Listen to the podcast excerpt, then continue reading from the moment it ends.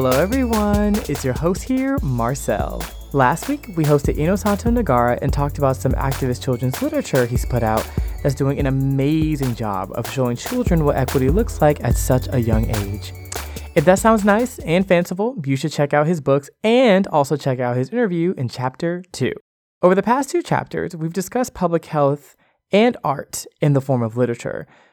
And being someone that's all about intersections, I was curious to see what it would look like to merge these sectors. So this week, I was on a quest to do just that.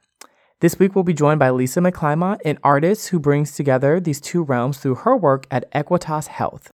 Before we begin, just a quick note during the interview, Lisa does make reference to a Columbus based LGBTQ group known as Stonewall Columbus, which, for context, is an organization whose goal it is to fight for tolerance, acceptance, and basic human rights for the LGBTQ community in Columbus and beyond. So, with that out of the way, sit back, enjoy, and I'll see you at the end of the episode.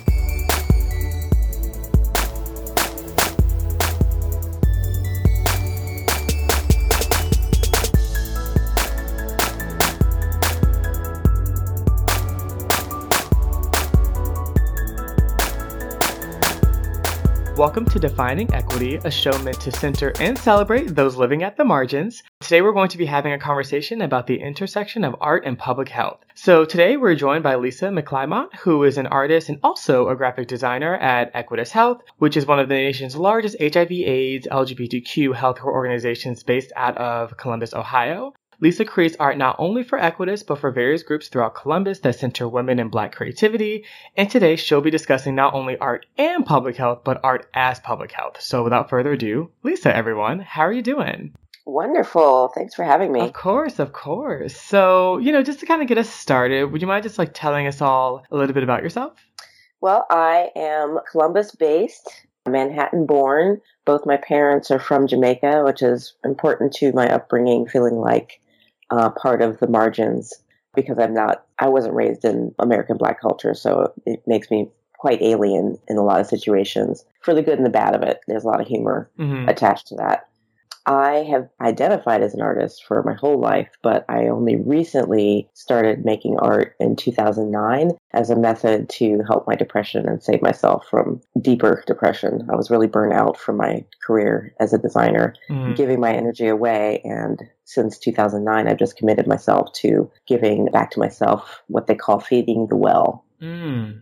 Got you. Cool. Thank you for sharing that. When did you move to Ohio? Um, when I was in my teens, my uh, parents got divorced. Actually, it was earlier. It was around 11, 11 years old. Me and my twin sister were set to live with my father. Mm-hmm. And my mom was uh, left behind in New York, and then she ended up moving here. So now she's here with us. Oh, cool. Got you. Wait, so what kind of twin do you have? Fraternal. Oh my! God, I also have a fraternal twin. Fun Seriously? fact. Yeah. Mm-hmm. That is awesome. Yeah. So. Girl or boy? Um, boy. Okay. Yeah. I hear that's kind of rare, but I feel like that's what I, most of the twins I know mm-hmm. are fraternal but the same sex. Yeah. So are you and your are you and your twin really close? Yes. Well, closer now. We had the youth where we wanted to do our own things. Right. Gotcha. that is I feel like I'm like still kind of going through that with my twin. Oh yeah. Yeah, like he's fine. We just yeah, we're very much like like we're similar enough, but we definitely kind of have some as as I've gotten older, I've realized like I'm like, oh, we're actually like very different people, like in some pretty like yeah. fundamental ways. But he's fine. Yeah, cool. It's funny. We sound the same on the phone and we laugh the same, but everything else is completely different. Mm-hmm. So I have our mom to thank for raising us and not making us dress the same and treating us like twins, but individuals. That's awesome. Yeah. Yeah. My parents eventually came around. They definitely were into the whole like oh, like we're the same thing until I was like age six, and I was like, y'all, I can't do this. Like, like I need, like, like, like, I need to opt out. Like, honestly, this is awful. Um, I am a person. Yes. Right, exactly. So before we dive into talking about your artistry and also talking about your role at Equitas, would you mind just giving us some more detail about you, the person? So, like, what was your nature like as a child? But also maybe just like you know some of your hobbies growing up, maybe a bit more information about your family, stuff like that. I would say when I was younger, I was very introverted. Mm-hmm. I always was reading books or I carried around an entertainment bag with pencils and a pad so I could draw. Mm-hmm. I was always doing one or the other, or I was uh, wandering around in the backyard looking at plants. That's so cute. and actually, a lot of the pictures that, that I've seen of myself when I'm outside are in motion. So I was a very active kid, Mm. but at the same time, I was very internal and bookish. Mm. And I think that influences who I am today. I don't read as much because I'm so digitally based, Mhm. but um, I think the art kind of makes up for that. Got you. I came out when I was 19 Mm-hmm. And I didn't have a social life in high school. so everything kind of happened at once and I figured out how to be a good friend and I've I've gotten to the point now in my life where I have a lot of chosen family Mhm. more than born family, mostly because Jamaicans are kind of homophobic. So Mhm. I was black sheep for a long, long time, and thanks to Facebook, I, I'm connected now to more family and get to know them, and they get to know me. But it was a loss for a few decades. Mm-hmm. Got you. In terms of, I guess, that rebridging process, was it kind of like folks reaching out to you, you reaching out to different people in your families? I, to be honest, wrote off the majority of my family because they were. It was such a visceral reaction Mhm. when I thought I was just living my life and trying to be the best that I could be in my life, which is my whole self. Mhm. and that wasn't accepted. So I left all of it behind and focused on my chosen family who have nurtured and supported me. And I'm really lucky to have had that because, you know, I could have been homeless. I could have been in a lot of worse situations, but Mhm. thanks to my mom nurturing an open heart, I think I'm able to connect to a lot of other people. Mhm. Coming out was hard, but now I find that there's more of uh, my cousins and the, my age and younger that are reaching out to me Mhm. and I welcome it. The first few times it was really surprising, and I thought, wow, I just I thought that I wasn't supposed to exist, but Mhm. now it's changing, and I'll go to the next reunion and be excited about it. Got you. I'm I'm glad to hear that. I'm curious. How did your twin react? well, I asked her not to tell. Of course, she was the first to know, Mm-hmm. and um, I asked her not to tell, and she proceeded to tell my mother. So I, I know I let her carry the weight of all of the questions. Like I thought I was a good parent, like all the anger. My sister carried all of it, so she is still in my corner. hmm It was tough for a little while because for a while it was me, my mom, and my sister, and a triad of three women is really emotionally tough.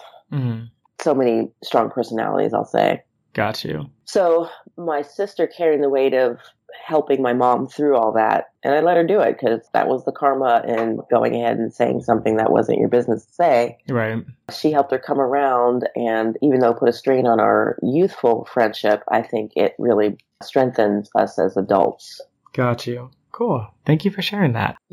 And so before we like really dive in, um, you know, I like to do, I guess, a little bit of an icebreaker type of question. You know, just kind of like have the folks at home get to know you a little bit more. So I have three questions of which you can choose one to answer. or you could answer all three, whatever makes you feel the most like you. Okay. So, question one. What was a dream you used to have all the time? Question two, who's your childhood best friend? And question three, how would a high school teacher describe you? the high school teacher one is easy. Um, artistic, smart, and definitely shy. Mm-hmm. The other one, I didn't have any best friends because we moved around a lot when I was little. Mm-hmm. Until high school, I was never in one place more than a year Mm-hmm. or two, maybe half a year. But the dream I used to have that I haven't had in a while, the overall color of the dream was orange every single time. And there were like stairs on stairs, Mm-hmm.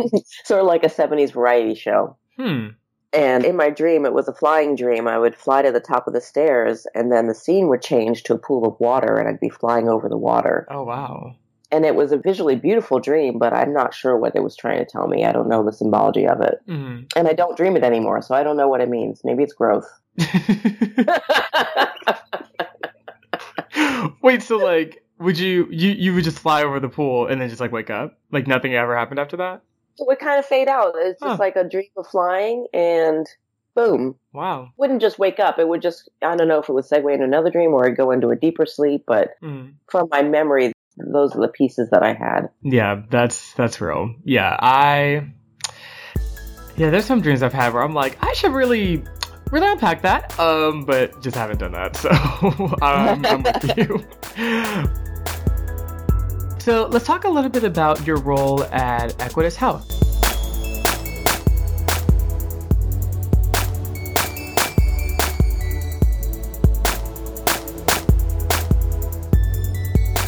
Would you mind just describing what it is that you do? I uh, like to say that I am the steward of the brand. I do all of the graphics, mostly the print. We have a, a web person that manages all the social media and all of the sites that we have for all our satellite programs. But I pretty much, if you see the logo, I had something to do with putting it there and putting the images in place. I recently um, have been doing work as a art director doing photo shoots, which is exciting. Oh, wow. So we have some of our local citizens and clients representing us visually. So we're not using stock photos at the moment of any of the people, mm-hmm. which I love. From a graphic design perspective, it makes the, I'll say, the story more real for the rest of the community. It Mhm. doesn't feel it's fake. Right. But yeah, being at Equitas as a designer and focusing on my design talents there makes me feel good about the work that I do because I'm working for a health agency, Mhm. but also it takes me takes my personal time and allows me to put it into art making, which is again the thing that saves my life and is healing and is my meditation and all the good stuff. hmm Got you. Awesome. That's beautiful. How big is the team that you work with there? I am the designer. Our marketing team is built of five people now. We do the media connection. So if there's ever anything about Equitas in the news, my team helps with that and is a lot of times in front of the camera, like my boss, Joel Diaz, is the one who leads the team and he'll usually be in the media in the face of the camera because he's very photogenic. Mhm. Um, but then my coworker Alyssa is his second, so you might see a beautiful blonde lady who is also representative of Equitas Health on our team. Mhm. But beyond that, we serve the whole state, and we're starting to creep into Kentucky and West Virginia, I believe, Mhm. to provide services on the border close to the towns in Ohio.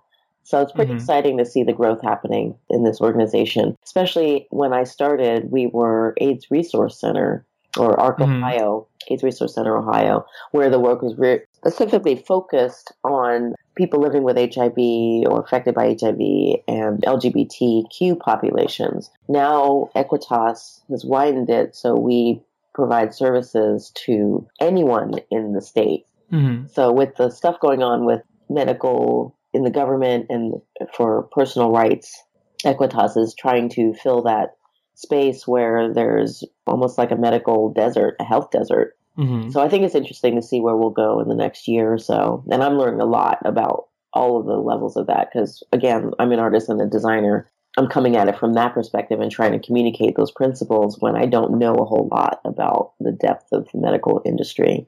Got you. Cool. Interesting. So I'm curious, like, what got you like into this work? Into um, Equitas Health work, Mm-hmm. Yeah. volunteerism. I had spent my time trying to pursue success as a d- designer with corporate entities, and I tried to stay away from the pharmaceutical industry and industries that I felt didn't visually or even behind the scenes support people like me, Mm-hmm. gay, black. At the time, I was a really poor lesbian, so I really just focused my energy on supporting my circles Mm-hmm. and it ended up being that I would, because they couldn't afford to hire a designer a lot of times, I would cut my teeth on volunteering to do layout work for a lot of the nonprofits. So it helped me develop a level of empathy and care to help my community as opposed to just trying to make money. right. And I feel like that's what the belief in that helped get me referrals to get me into Equitas Health. I hadn't Mhm. had a jobby job for probably 20 years before I Mhm. jumped into this. And me being older now, I thought I was settled enough and not getting enough freelance that I could focus on this job. And luckily for me, they allowed what I proposed. I actually applied for part time and I Mm-hmm. Was splitting the position with a good friend of mine. So we both got hired and they instantly had a really strong design team. And my friend has since moved on and he started an art studio that I'm a part of, a collective that I'm a part of. And I took on full time work with Equitas. Got you. Got you. Cool. It's been a journey. And if more businesses could do that, they could on ramp more and build stronger employees if they were able to start part time. For those that are able to do that, for someone like me, it worked out perfect. And I think that I suspect there's more people like me that wouldn't, that aren't taking full time jobs because they're scared that it, it won't work out. Right. They just need time to grow into it. Got you, got you. And I'm curious. So it sounds like growing up, you used to do a lot of like sketching and things like that. Yeah. I guess what is your artistic repertoire look like now? And what was your training process? Training, I say very informally, just like in general, I guess like your artistic growth, I should say. It's still training, but I am self taught in Mhm. my art approach. And I went to school, I have a degree in design. So while I was in the art art room most of the time in high school, exploring and uh, learning layering concept, I ended up going for design because since I wasn't going to be a lawyer in the medical field, I could convince my family that I could make a living as a designer. Mhm. So I think my focus and my desire for research and all of that was nurtured in design school. And I was able to turn that focus around and look at art in a new light and really push to get some of the imagery that I was looking for. And it's funny Mhm. because I, when I was younger, I was doing a lot of figurative work and portraiture. But when I recommitted to doing art, I stayed away from figurative, like drawing faces and bodies and hands. Mhm. I did mostly abstract, thinking about concepts and studying color and the emotion of color, which is therapeutic. And, you know, as part of the work that I was doing, volunteering for other organizations, is promoting a feeling of safety and strength and love. And looking at color theory is one way to do that. People people attached certain emotions to color and they may not even know why, but there's there's definite theories around it. Wow. Would you mind diving, I guess, just providing an example? Well, if you um, were to study the chakras, for example, you know, the points where the new age population might study for meditation or yoga, there's something to it for everybody, whether or not they're focused on it. So I'll start with the communication area, which is your throat. Mm-hmm. That's blue. And the top of your head is white, and your brain, your thinking, your vision is purple. And as you work your way down, you're working down to the root, and that's red, and that's safety. Mm-hmm. So I think it's really interesting Wow. lots of information you can find. But if you look up the chakras, color, and meaning, you'll find a lot of really great info.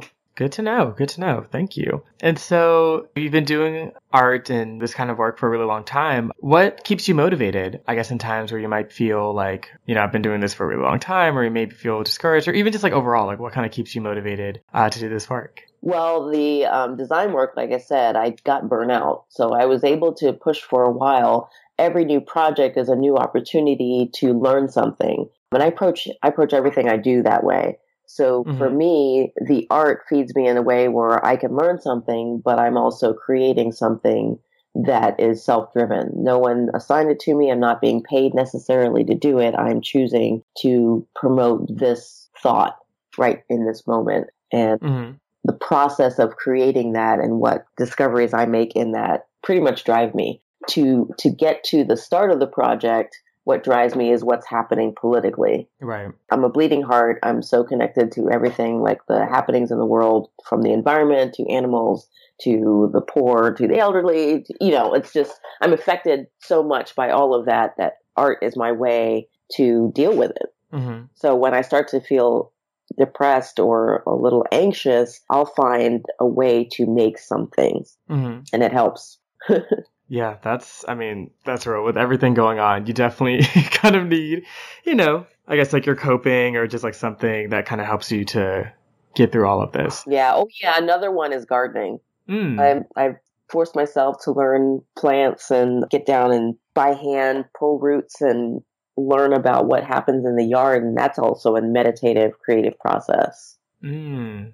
Interesting. Do you have a favorite plant? Hmm. Well, uh, right now I'm loving the echinacea coming up, but peonies and poppies might be my absolute favorites. Mm-hmm. Love them. Gotcha. And trees. I love trees. My, Ah, me too. my dream is to have a studio in a tree house. Wait, that's that so much. That's oh my god, wow. That is that's amazing. What? Um But yeah, if that like when that comes to fruition, please let me know. I'd Oh, love yes. to visit it. Oh, um yes. So I'm curious, how has your identity as an artist changed through time? It's helped me build confidence. Mm, And actually, you know, being a designer helped me build, forcing myself to work directly with clients as a freelancer forced me out of my shell and helped me learn how to speak with clarity. mhm, And art helps me do that visually. mhm. So I would definitely say art has helped me be more confident, which helps me speak up more Right. as opposed to what translates into being apathetic, basically shrugging your shoulders and saying, there's nothing I can do about it, and then putting my head down and keeping to myself, mm. which I believe is a lot of my youth. Even though I, you know, I marched with ACT UP and I was a founding member of Queer Nation here in Columbus in the early 90s. I was not a leader, and I don't see myself as a leader now, but I'm definitely more vocal about my rights and the rights of people in my community that are being ignored. That's real. Earlier, you mentioned that things that are happening politically and just kind of like what's naturally going on in nature sort of inspire you to make art. Was there any person in particular that inspired you growing up or inspires you now? Well, I always loved Frida Kahlo. Yes. and Georgia O'Keeffe. Mm-hmm. And Alice Walker. She was wonderful in my formative years. Mm-hmm. Now I would say Octavia Butler, uh, last two being writers, mm-hmm. Helped me see life in new layers. You don't know what you don't know. Right. And as you're growing up, if you're not reading and learning and asking questions and looking around, you are living in a bubble and you, you work from that. And I feel like my youth was a lot of working from the bubble. And the friends that I made in college helped me go beyond that, which, you know, if you don't go to college, that's something you're definitely missing out is the network that you might carry with you and mm. well into adulthood. So if you don't go to college, because right now I don't believe it's worth going to college, they gouge you. Mm. You should definitely push yourself. I would tell any young person this: you should push yourself to find networks around your interests so you can learn about the process in a proper way, learn the terminology, and meet people who are doing similar things so you can connect and, and potentially get work as you grow. So it's all connected for sure. That's real. So, you know, I guess sort of like fusing these discussions on you as an artist and you as a public health agent aren't necessarily extricable. But I'm just curious, more theoretically, what utility does art bring to the table, both in terms of like communication, like of health information, but also just like sort of, and like I know you sort of mentioned this earlier, but like kind of healing and things like that. Hmm. I truly believe that art made intentionally, because you don't just fall into something mm-hmm. and then change the world. Art made intentionally can help move people, mostly because they might be thinking in one certain track and a keyword or the way an image is put together might help them see it from mm-hmm. a different perspective that's always my hope, especially in focusing now on doing work with mm-hmm. people of color. I've committed, if I'm going to do people, I try to make sure that they're people of color, unless it's a commission, because mm-hmm. that's different. But um, I try to make sure there's people of color so people like myself can see positive representations mm-hmm. of ourselves in art, in the gallery, on the street, you know, whether it's a public mural or a restaurant that's mm-hmm. displaying art we all need to see more positive representations. Two years ago, I kicked off my series by um, choosing to focus on finding ways to bring emotions to life. So I, you know, I chose to do um, a really angry black woman, that stereotypical black woman, and then I do a lot of peaceful figures, uh, almost ethereal, meditative, or loving. That's the core of the work: happiness and love. But then the other sides of the emotions, discontent, worry, anger. I'm also finding ways into my work to do that as opposed to showing someone on a noose or someone being shot. Like I don't do mm-hmm. zombie art or vampires or anything violent. My reaction is to make art to mm-hmm. heal the violence. So if I'm doing anger, the title has something to do with maybe a news story or a base principle or assumption about mm-hmm. black people. And then from there, it's me trying to make a statement. So for me, it's healing in that sense because I get that thought out and I don't have to try to journal about it or talk about it and then lose it because no one's listening and it's that ends up only being mm-hmm. for me. And I, you know, I drone on on Facebook about lots of issues and it just wears people out. They don't want to talk about it, but they'll look at art and they can appreciate it. Whether they walk away and get the message, the, the deeper message that I'm giving, after that, I don't, you know, I can't really care about that. My hope is that they, they mm-hmm. look deeper. If they're drawn into the image, that they connect to it and then they look deeper and learn more about that thought or learn more about me as an artist and see that I'm trying to do this thing, I usually can get right. buy-in. Wow, that's really interesting. Huh. Thank you for sharing that. Cause yeah, like as I'm thinking about it, I mean, especially when you, I guess, like just in general kind of respond to upsetting things in like media or society, etc. There's like, like there's like so many ways of like expressing that And so like I know for me personally, like I you know I like to journal, I like to like kind of just write things out, but like I mean, the way you're able to kind of put words together, I mean, it's like a sort of like a finite medium, you know, there's only so many words and there's only so many ways you can put words together. Whereas like with art is. But you could say that about visual art because there's only so many colors right. and there's so many positions that you can, you know, like, but ultimately you are making a connection with the world through some form of expression. I would hope that everybody does that, but not everybody does that. The people that don't do it might be attracted to a certain medium like like your writing or mm. my visual art and find peace or a way through their own depression or apathy just by absorbing what you're putting out. Huh. Human, human connection is what we're all looking for. That's real. So it sounds like just like with the things that you create, like there's obviously a lot of kind of like personal connection to it. Would you say that that's the case for most of the artistic pieces or events that you put together, there's always kind of yourself in it, or is it yes. It- it's it's not believable to me unless I put myself in it. And I've seen that. I've had multiple pieces in shows where I put them in groups and I put my all into a piece and I might mark it mm-hmm. not for sale. Everybody is drawn to the piece that sparkles and mm-hmm. they can mm. feel it. So I've come to I need to put that into everything that I do and I think that's what makes me successful now as a designer. It it definitely gotcha. feeds it personal is political. Very real. Uh, so I guess kind of just like wrapping up this discussion on the intersection of like art and public health, how would you say that your work contributes to health equity? For me, it is in search of ways to help people connect within themselves and reach out to connect to others. Mm-hmm. As far as health equity, that's still kind of loose to me. Is that equal treatment? Yeah. Equity or is that importance, weight of importance to you?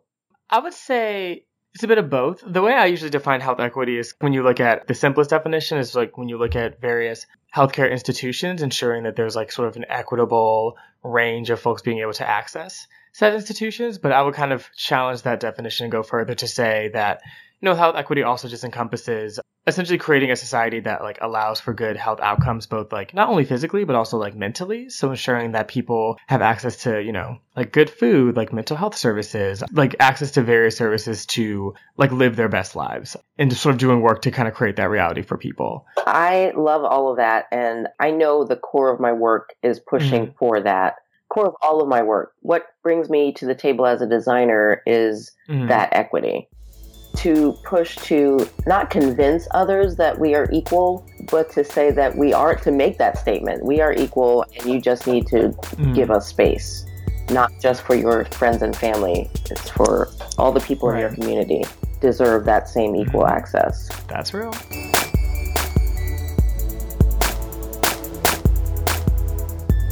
So moving away from the discussion to a certain extent and just kind of like refocusing on, I guess, just talking more about you, I'd love to hear about some of the things that you're involved with outside of your work with Equitas. So, the recent developments, I don't know how in tune you are if you've seen any news stories about Columbus Pride and the event that mm. happened. Would you mind giving some context for folks who may be unfamiliar? I sure will. Um, during Pride, which is like the biggest party, happy rainbow love party in Columbus. It's been my favorite event in Columbus for many, many, many years. This year, there were four people arrested. I believe they lined up in protest with nine other people. They were young, black, LGBT, and then some, I hate to say allies, but uh, supporters. Like they weren't they weren't gay necessarily. Mm-hmm. They were truly family, chosen family mm-hmm. of the trans people that were there. They were there protesting the Philando Castile mm. verdict that happened the day before, but they were also protesting in speaking up for trans, black trans, and the lack of compassion mm-hmm. in the community. There was a lot of layers, but all came down to Black Lives Matter. Right. So this being a pride originally starting as a protest, Black Lives Matter Columbus came to this traditional protest to do their own protest and instead of just getting arrested, which I think that they expected to be arrested, they were also beat down. Wow. And I just, I'm just going to say it that way. There's videos out there and some people have justified it that, you know, the police were doing their job. It's a, it's a thin line for me. The police they gave them 23 seconds and instantly went to violence. So wow. to me, there's no gray area. They did wrong and they need to own up to it, but they're not going to own up to it because they feel they're in the right. They're got the support. Anyway, that happened and it shifted my focus, me being focused on caring of my community and being out and trying to create a healthy world for myself and others like me in the community has helped me see that I need to be a part of some other groups to try to make some sort of a change. So I've joined some of these conversations around race in the gay community. And I'm part of this group that uh, has just launched. We are Blackout and Proud. Mm. And we're not sure if we're going to be Blackout and Proud Columbus or Blackout and Proud Collective, but the core of the name is that. And that's because some of the group some older members in our group don't feel comfortable with queer. I identify as queer, mm-hmm. but I mm-hmm. understand the history bothers some people. So while more than half of our group were fine with having queer in the name, we ended up being blackout and proud because we don't want to be so political that we're pushing people away. Mm-hmm. But I wanted to use queer in our name because then that states our position and puts some framework around what we're trying to say. So it'll be interesting to see how this specific group comes up and out. But um, that's one thing. Before I got into that community and political discussion and committing to being a steering member of the group, I have been a steering member of a lot of art groups. So my activism has come out as a member of uh, Creative Arts of Women, the Art and Artists of, which is an online Facebook group. I was a starting member of that. Mm-hmm but now it's over 10,000 members. Oh, wow. Throughout the state. It's a pretty amazing group of very supportive, very vocal artists who share their work and everything. And then there was also the Creative Women of Color. So for me, part of the work that I'm doing also still includes a level of volunteerism, but I'm just being really focused on where where I put that energy so I still have time to make my work. Right. So it's it's really great, but I think right now I'm primarily driven by what happened at Pride mm-hmm. and trying to be part of the conversation that could make a difference. Because mm-hmm. I walked away, you know, Stonewall in Columbus is connected to the history of the larger Stonewall, the Stonewall riots, but um, they haven't demonstrated welcoming people of color to the table. Mm-hmm. And years ago, I saw that and I just left and I didn't say anything. And I've just been living my life and doing other queer related things in the community and supporting the community in different ways and just pretty much not being involved in Stonewall. And then there was this um, amazing woman who joined Stonewall, Lori Gum, mm-hmm. Brought me back to the table. She had me looking at it in a whole new light. And then Pride happened, and Lori was trying to get them to make a statement. And in the end, she left her job because they were so frozen in not knowing what to do or how to address it and not being willing to look at where they stood in their privilege as white gay people and and own what they've done to the races in our community. Mm. If they can't get to that, and I hope they can. I mean, I think it's still possible. There's lots of white people who who own that that I know. So I think it's possible to do that. It's just going to take a while because privilege is deep. It runs deep and it's hard to own it, especially if you are part of some of the marginal group, like if you're poor mm-hmm. or if you're a woman it's hard to see as a white person that you are part of the system that keeps a large chunk of the community down. Right. Hard to own that and hard to admit it and hard to talk to others about it. Yeah. So the four that got arrested, I've been calling it, they ripped a band aid off a really, really deep wound that's still festering. Mm-hmm. And while their situation needs specific focus, the larger thing that they're looking at also needs focus and there's a lot of depth to talk about so i, I definitely want to be there for some part of this conversation with the rest of the community got you are the four still in jail no they got out okay. that weekend because there was uh, i think one of them was still in jail two days later they're all out now and there's still debate on whether or not charges will be filed because of course they arrested only the black folks in the group that went out there because it was a mix of lots of different people that went out to really? protest. Really? Wow. But it was hmm. for black folks that got arrested. And some people just have justified it. They did wrong. They deserve to be arrested. But to me, they don't deserve to be beat down the way they did. So we'll see what happens. I'm not sure. Wow. But uh, they they have a list of demands that have been shared. They have a Facebook page that promotes that, and Stonewall has not met any any one of the demands. Mm-hmm. The biggest one being condemn the police, which is loaded for me. I'm still trying to define what that means. I'm coming around to saying you don't condemn the police, but maybe their radius is outside of the pride event because their presence is so volatile. I don't think realistically the police can't be at a, any event where there's more than a thousand people clustered Mm-hmm.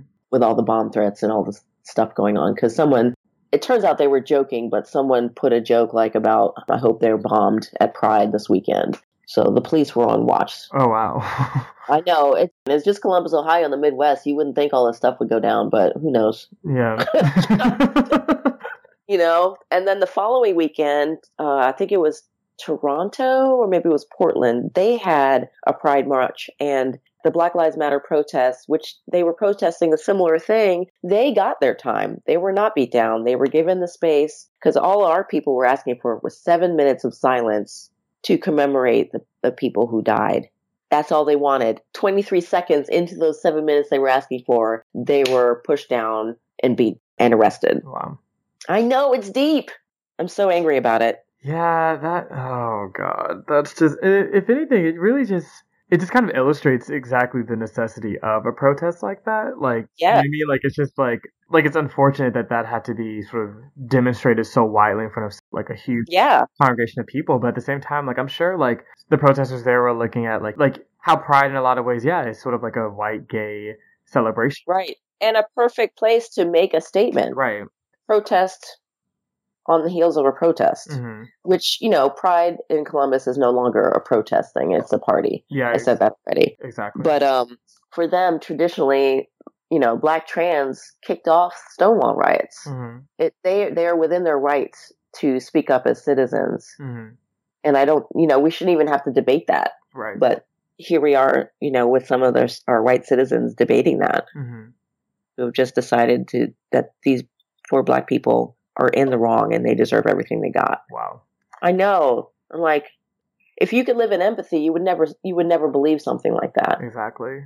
So I push for empathy, hmm do that in my art, doing that as a designer, and trying to connect with other people who believe the same. Yeah. That's all we can do right now. That's real. That's real. and thank you for, you know, your part in the effort and the struggle, honestly. Well, I'm older and I have to step up and do something. yeah. Mm.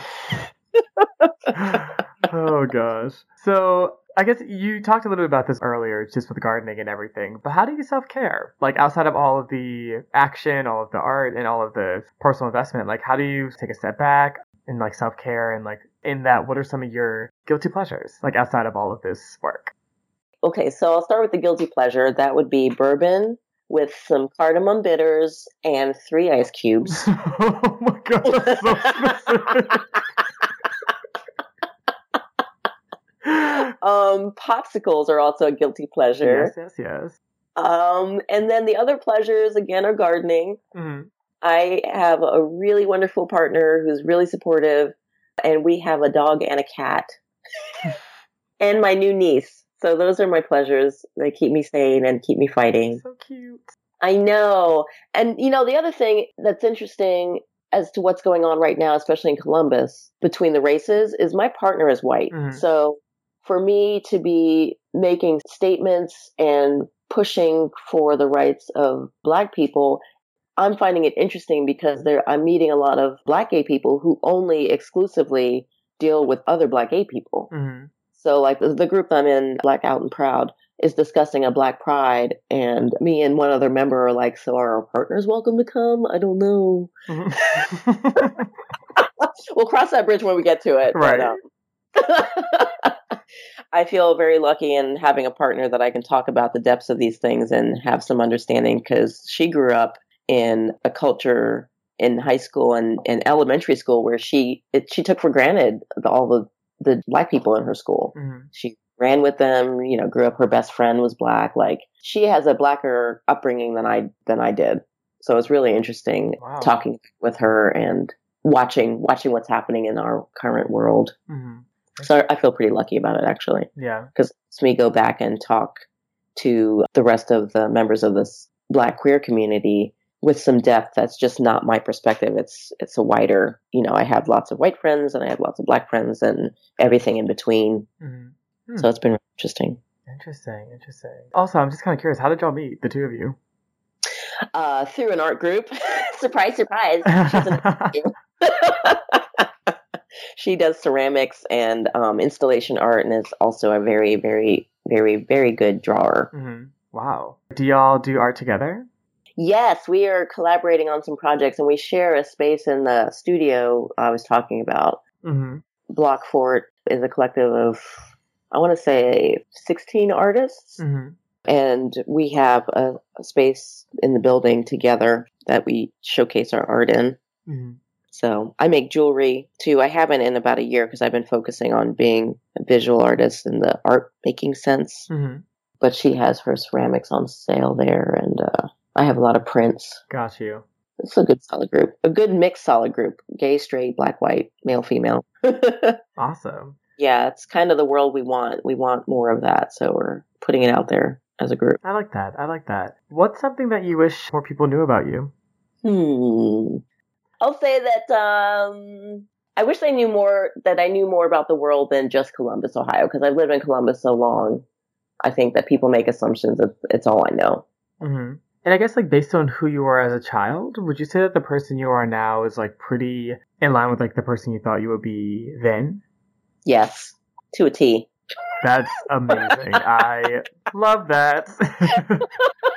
I am still a child at heart, so I embrace it. And I have gone through changes, but the core of me feels like the same thinking of when I was younger. Mm-hmm. Still trying to piece things together, still trying to live in love and trying to connect to my world in a really real, real way. Mm-hmm. Got you. That's awesome. And I guess speaking in the same vein of a younger version of yourself, if you could go back and say something to like you as a child, what would that be? hands down, talk more, share more. I was so introverted. I was completely frozen. I mm-hmm. could not do anything with anybody. Mm-hmm. So I would push myself to be out there more. My mother is also very introverted and very private, and I that's rubbed off on me. Mm-hmm. So I I keep her in mind as I push myself out in the world. I I accepted this interview because I I have her in my mind. Like I don't want to be so closed. Mm-hmm. I share a lot on social media because I don't want to be so closed. Like you can know all this stuff about me, so it's out of the way when we meet in person and we can actually talk about something. Right. That's beautiful. So those are pretty much all of my questions. Do you have, I guess, any final words before we wrap up? Yes, my favorite phrase, live in love. Do not dismiss chances to empathetically affect the world of someone you don't know. Mm-hmm. I think that would be a great solid statement. Yeah, you never know when speaking up about what affects you can help other beings. And I've only learned that because of my social media statements and people coming back or they run into me and they say, wow, what you shared, I, I never even thought about that way. It's just been fascinating and it, it encourages me to keep sharing. That's awesome. I love that. Uh, what a great note to end on. Well, Lisa, thank you so much. Where can we where can we connect with you? Instagram for sure. Mm-hmm. I share quite a bit there. My Facebook profile is public. Most of my posts are public, so you can get to know me there and connect with me there. Mm-hmm. I will delete you if you're going to be mean. Fair. I do curate my pages because mm-hmm. I don't want any hate on my pages, but I've, I've never seen it, honestly. I've gotten some really direct questions that are a little uncomfortable, but then we make our way through and we have a discussion and it's good. Mm-hmm. And that's what I'm there for. So I welcome it to a certain point. But if you're there to just create problems, then you will be gone. Right. Because my page is public and I'm not trying to be attacked by anybody. Mm-hmm.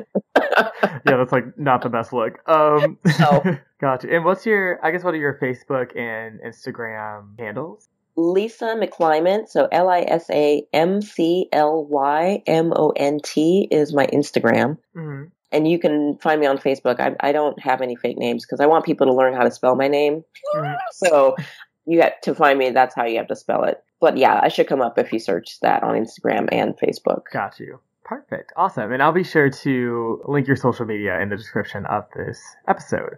So yeah, so thank you so much, Lisa, for this riveting and a very interesting conversation about just art in general and kind of like the role it has in our lives. I feel like personally, and I can just reflect on my own upbringing, I wish that art was sort of a more highlighted subject. And I feel like it hasn't been until more recently that I've kind of really dived into that. So I could make a whole statement on public school or schools in general not valuing the arts. Mm-hmm. And I grew up in a family that didn't value the arts, so I'm amazed. I'm kind of a black unicorn in that sense in my family.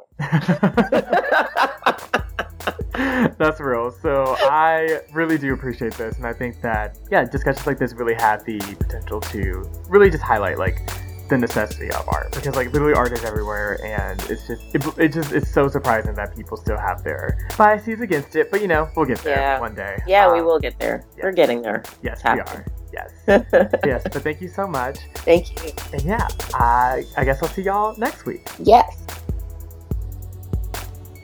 I hope you enjoyed Lisa's creativity and her world of art. And if you're in the Columbus area, be on the lookout for her and support her additional work with creative women of color and creative arts of women. Also, if you have any questions or thoughts on the episode, feel free to get in touch with us at definingequity at gmail.com. Next time, we'll be taking a bit of a detour to start having some population specific discussions. You won't want to miss it.